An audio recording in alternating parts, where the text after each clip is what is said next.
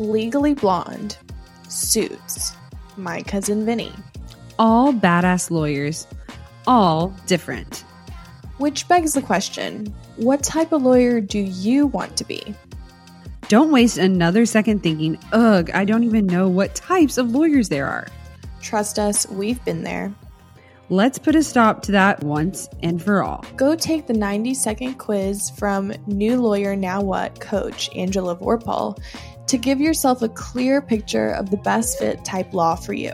Go to w w w dot what type of lawyer quiz dot com and take the quiz today. Once you've taken the quiz, send us a D M on Instagram to let us know what type of lawyer you got. We can't wait to hear.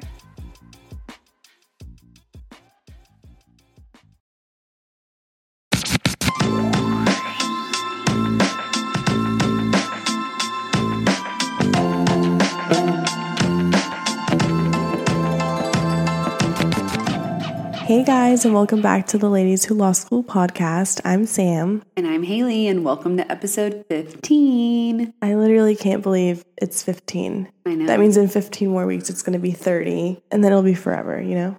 Yeah, it already is forever. What are you talking about?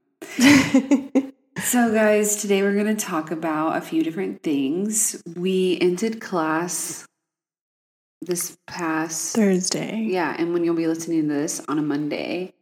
That will be our last two contracts and property classes. And then it's on to finals. Dun, dun, dun, dun. I'm excited. Me too. I'm ready to... But are we really excited? I don't know. I think I'm excited to prepare for them, but I'm not really excited to take the actual test. Yeah, I agree. I think, though, at this point, if we just put our best foot forward, we'll be doing good. So next week, we have a really special episode. It's our first interview with New York City attorney Anna Radke. Um, she's written for Harper's Bazaar, been in Vogue, Elle, Glamour, all the cool magazines. Um, and she predominantly focuses on fashion law. So we're going to be interviewing her and, you know, chatting with her. So keep, um, keep your eyes peeled for that. It'll be... Yeah. Heavily Instagrammed. Yeah. We're going to talk to her next week. I'm really excited about it. Like you said, she does fashion law. And with it being our fifteenth episode, we thought it's time to start doing some interviews. So stay tuned for that, guys. So we are, like we said, ending classes. We finished our last assignment in L R W, Legal Research and Writing, and it was an assignment where we listened to oral arguments and answer a few questions about it. When we were doing that, we listened to one, and it's called Adoptive Couple versus Baby Girl. We're going to play you a clip right here. But the reason that it was so inspiring is because one of the only females that argued... One. So we're going to play that for you guys, and then we're going to talk about it. We'll hear argument first this morning in case twelve three ninety-nine, Adoptive Couple versus Baby Girl. Miz Blatt? Thank you, Mister Chief Justice, and may it please the court. All parties agree that even if the birth father is a parent under the Indian Child Welfare Act, the state court decision below awarding custody to the father must nonetheless be reversed unless sections nineteen twelve, D, or F create custodial rights that the father concededly does not have under state law. Are you suggesting, I don't know that the parties, I know that the government has said that F doesn't apply to the father, but D does, so there's not a full concession on your point. But putting that aside, if it is a father who has visitation rights and exercising all of his support obligations, is it your position that, that because that father is not a custodian, he has no protections whatsoever under D or E?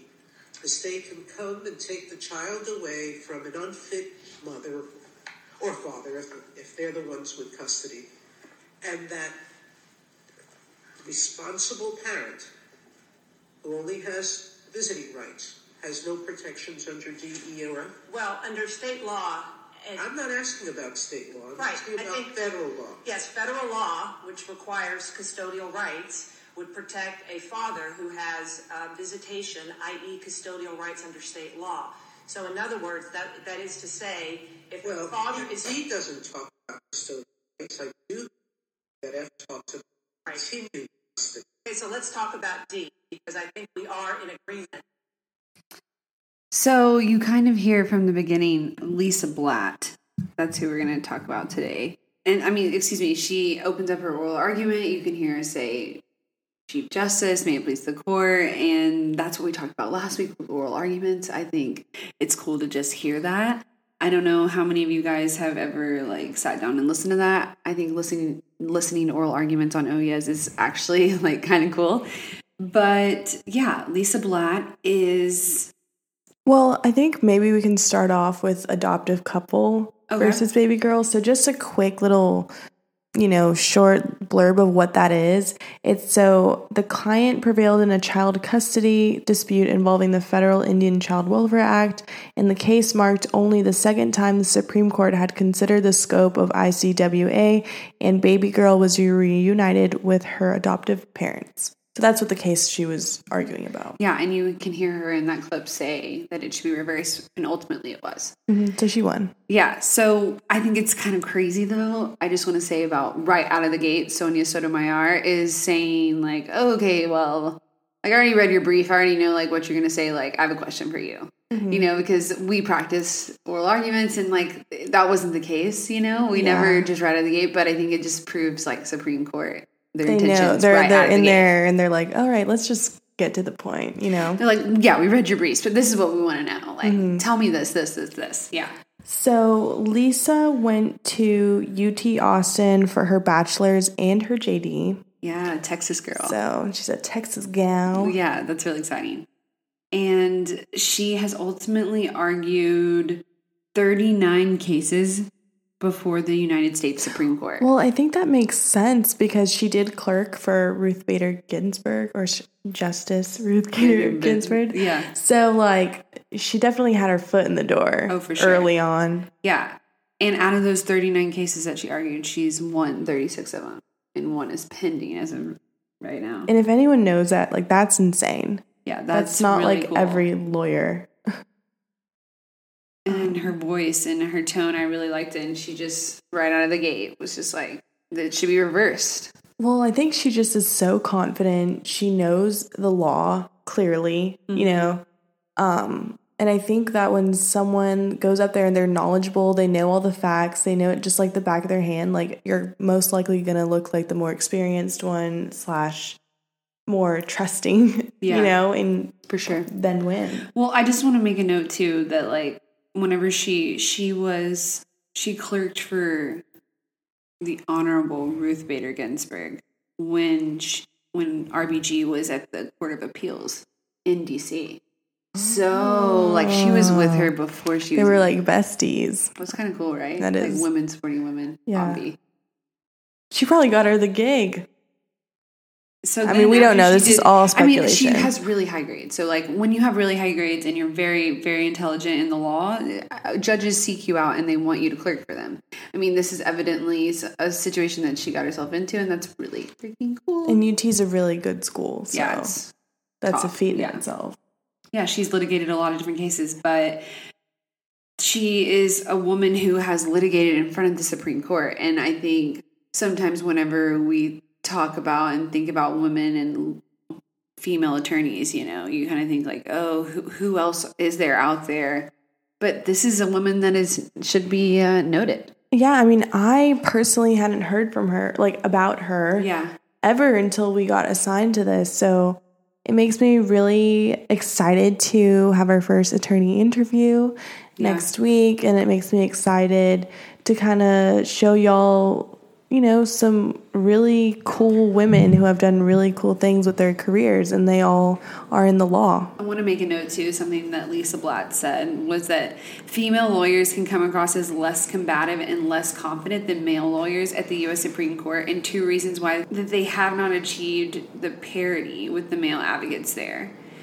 Because they come across as less confident. Like, that's... I mean, it's just so ironic that, like, everyone else that was arguing in Adoptive Couple versus Baby Girl was a male. Mm-hmm. And, and they were won. Not as good. No, they weren't. I mean, I really encourage you to go listen to that. It's a yeah, really good oral argument. It's free to listen to. On, oh, you yes, can, we're going to put in the show notes. Yeah, there's so many. We had to listen to one that was Miller versus Alabama, which was a juvenile case. You know, should juveniles be able to get life sentence without parole, mm-hmm, or even the death penalty? Like, yeah, where's the cutoff in the age, you know? Yeah. And that's the lawyer that is in the movie Just Mercy. Like, that's the advocate, the first argument, mm-hmm, whenever you go on the show notes. The appellant. Yeah. That is the lawyer that is depicted in Just Mercy, which is such a good movie. So, yeah, we just wanted to start by talking about her and, you know, just give you guys some information that y'all can, you know, follow up on, tell y'all about our interview, and... Now on to some questions from your D Ms, because you guys are, you know, thank you for DMing us. You give us a ton of content to work with every week, yeah, so we, keep it up. Yeah, for sure. So we got some questions after our last episode about finals and, um, you know, just trying to whittle through and go through what exactly finals means. And one of our listeners asked us about the main differences between taking undergrad exams and law school exams. What do you think? Okay, so I was a political science major, and honestly, I didn't have many tests to take, except mm-hmm, for in a few electives, but they were, like, not important. Like, I didn't have to study for them most yeah, of the time. Like, I could sit down and study for maybe two hours, and I can pull out a really good grade. So I haven't found that to be the same as law school. Like, I'm not yeah, just writing essays at leisurely time to turn it in at the end of the semester. Um, it's just not like that. I mean, you're yeah, also learning everything during the semester, and everything is up for grabs on the exam. And I think in undergrad, you know, you have a midterm, and then you might have a test, and then so a true, final, and it's not maybe cumulative, you know? Yeah. Um, So I think that they are quite different. I really only had one class that we had kind of like everything was up for grabs at the end, mm-hmm, with one exam. But no, I mean, they're just really different in my opinion for yeah, my major. I would have to agree. I mean, I did a lot of projects. I had a lot of speeches. I did a ton of group projects, like just teamwork, making things happen, because I think in P R and digital media and advertising, everything, you're going to work on a lot of teams, you know? So that's what they kind of geared you towards. Taking tests was like, I mean, I took tests in college, but in undergrad, but like you're saying, it wasn't anything like that I truly had to study for. The craziest thing is my mass comm law class was like one of, I remember pulling an all-nighter for that class to study for one of the tests.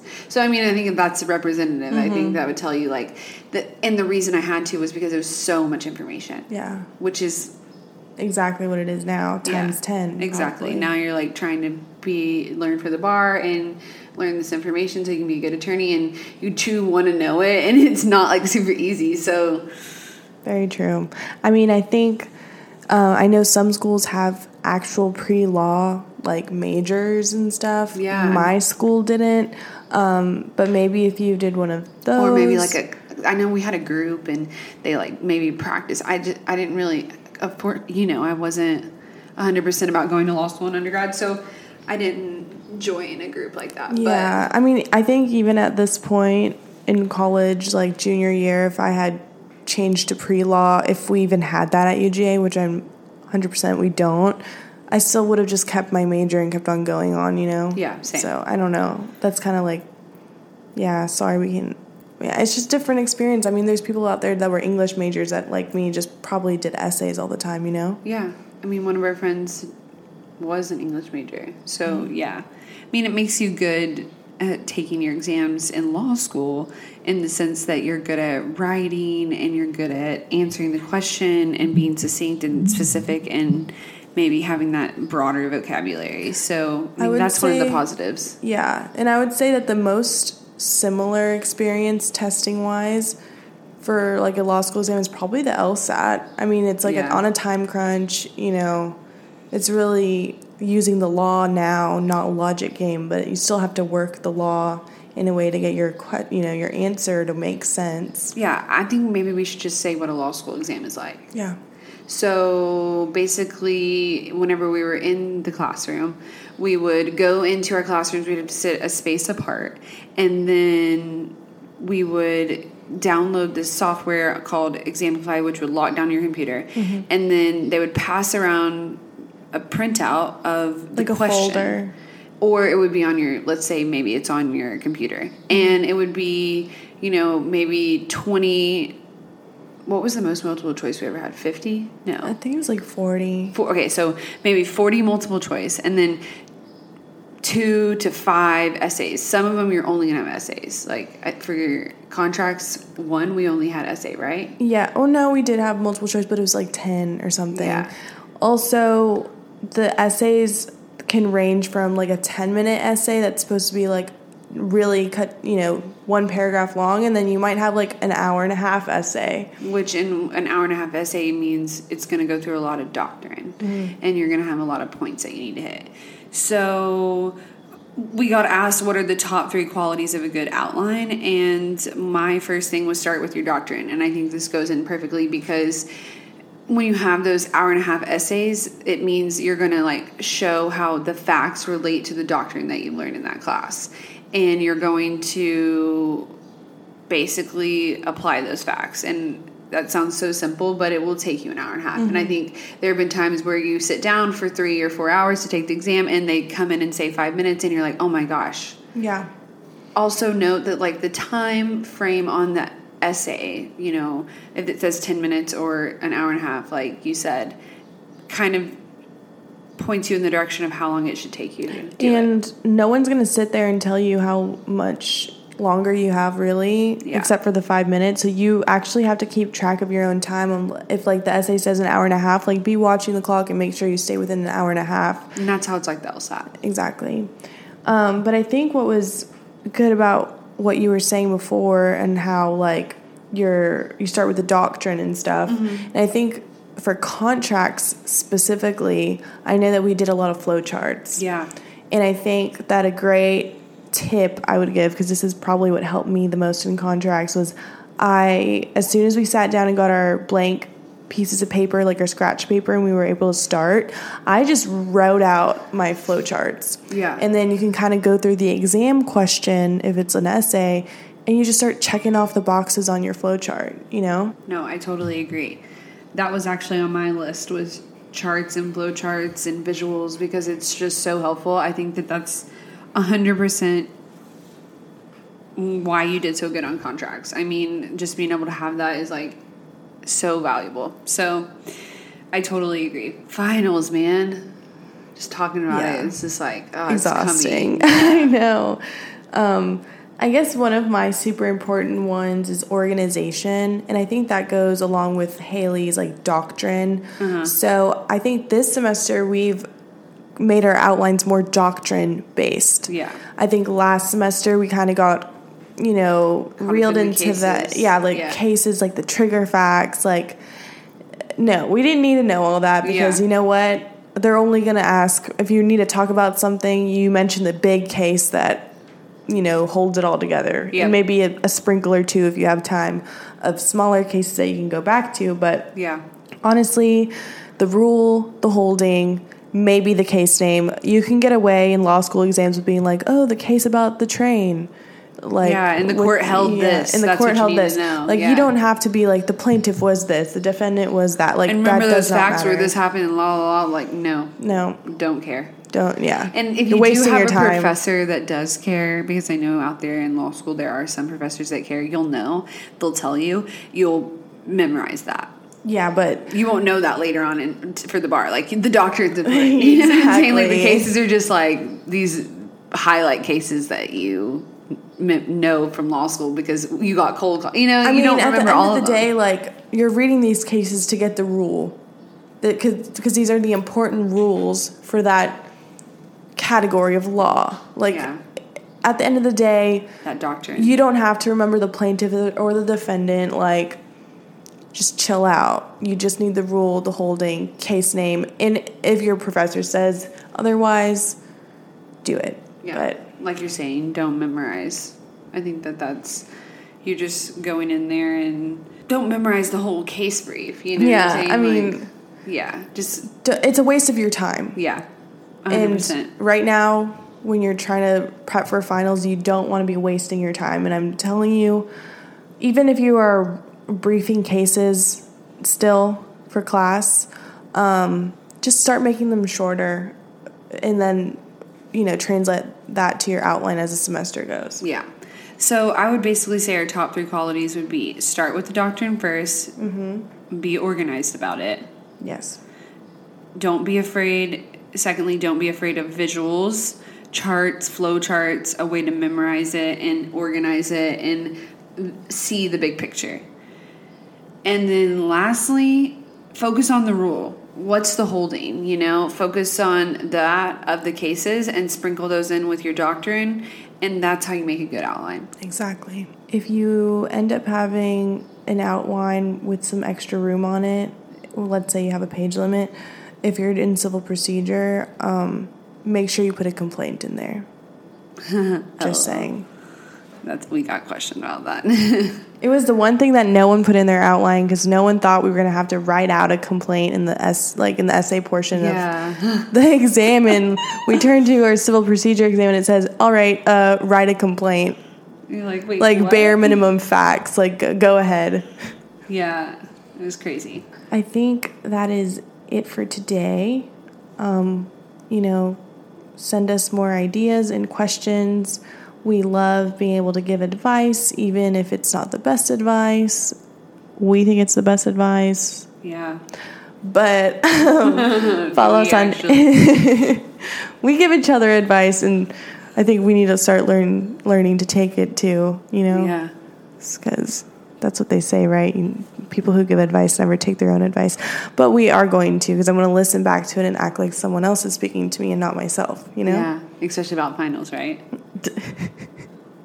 um, follow us on our Instagram at Ladies Who Law School Podcast, and we also have a Facebook with a Facebook group coming soon. Maybe yes. m- you know, so could be tomorrow, to, could be three days from now. So yeah. just be on the lookout. Yeah, so don't forget to like us on there at Ladies Who Law School, and rate and review us wherever you listen, guys. Yes, and please keep on staying safe and washing your hands. Yeah. All right. Love you guys. Bye. Bye.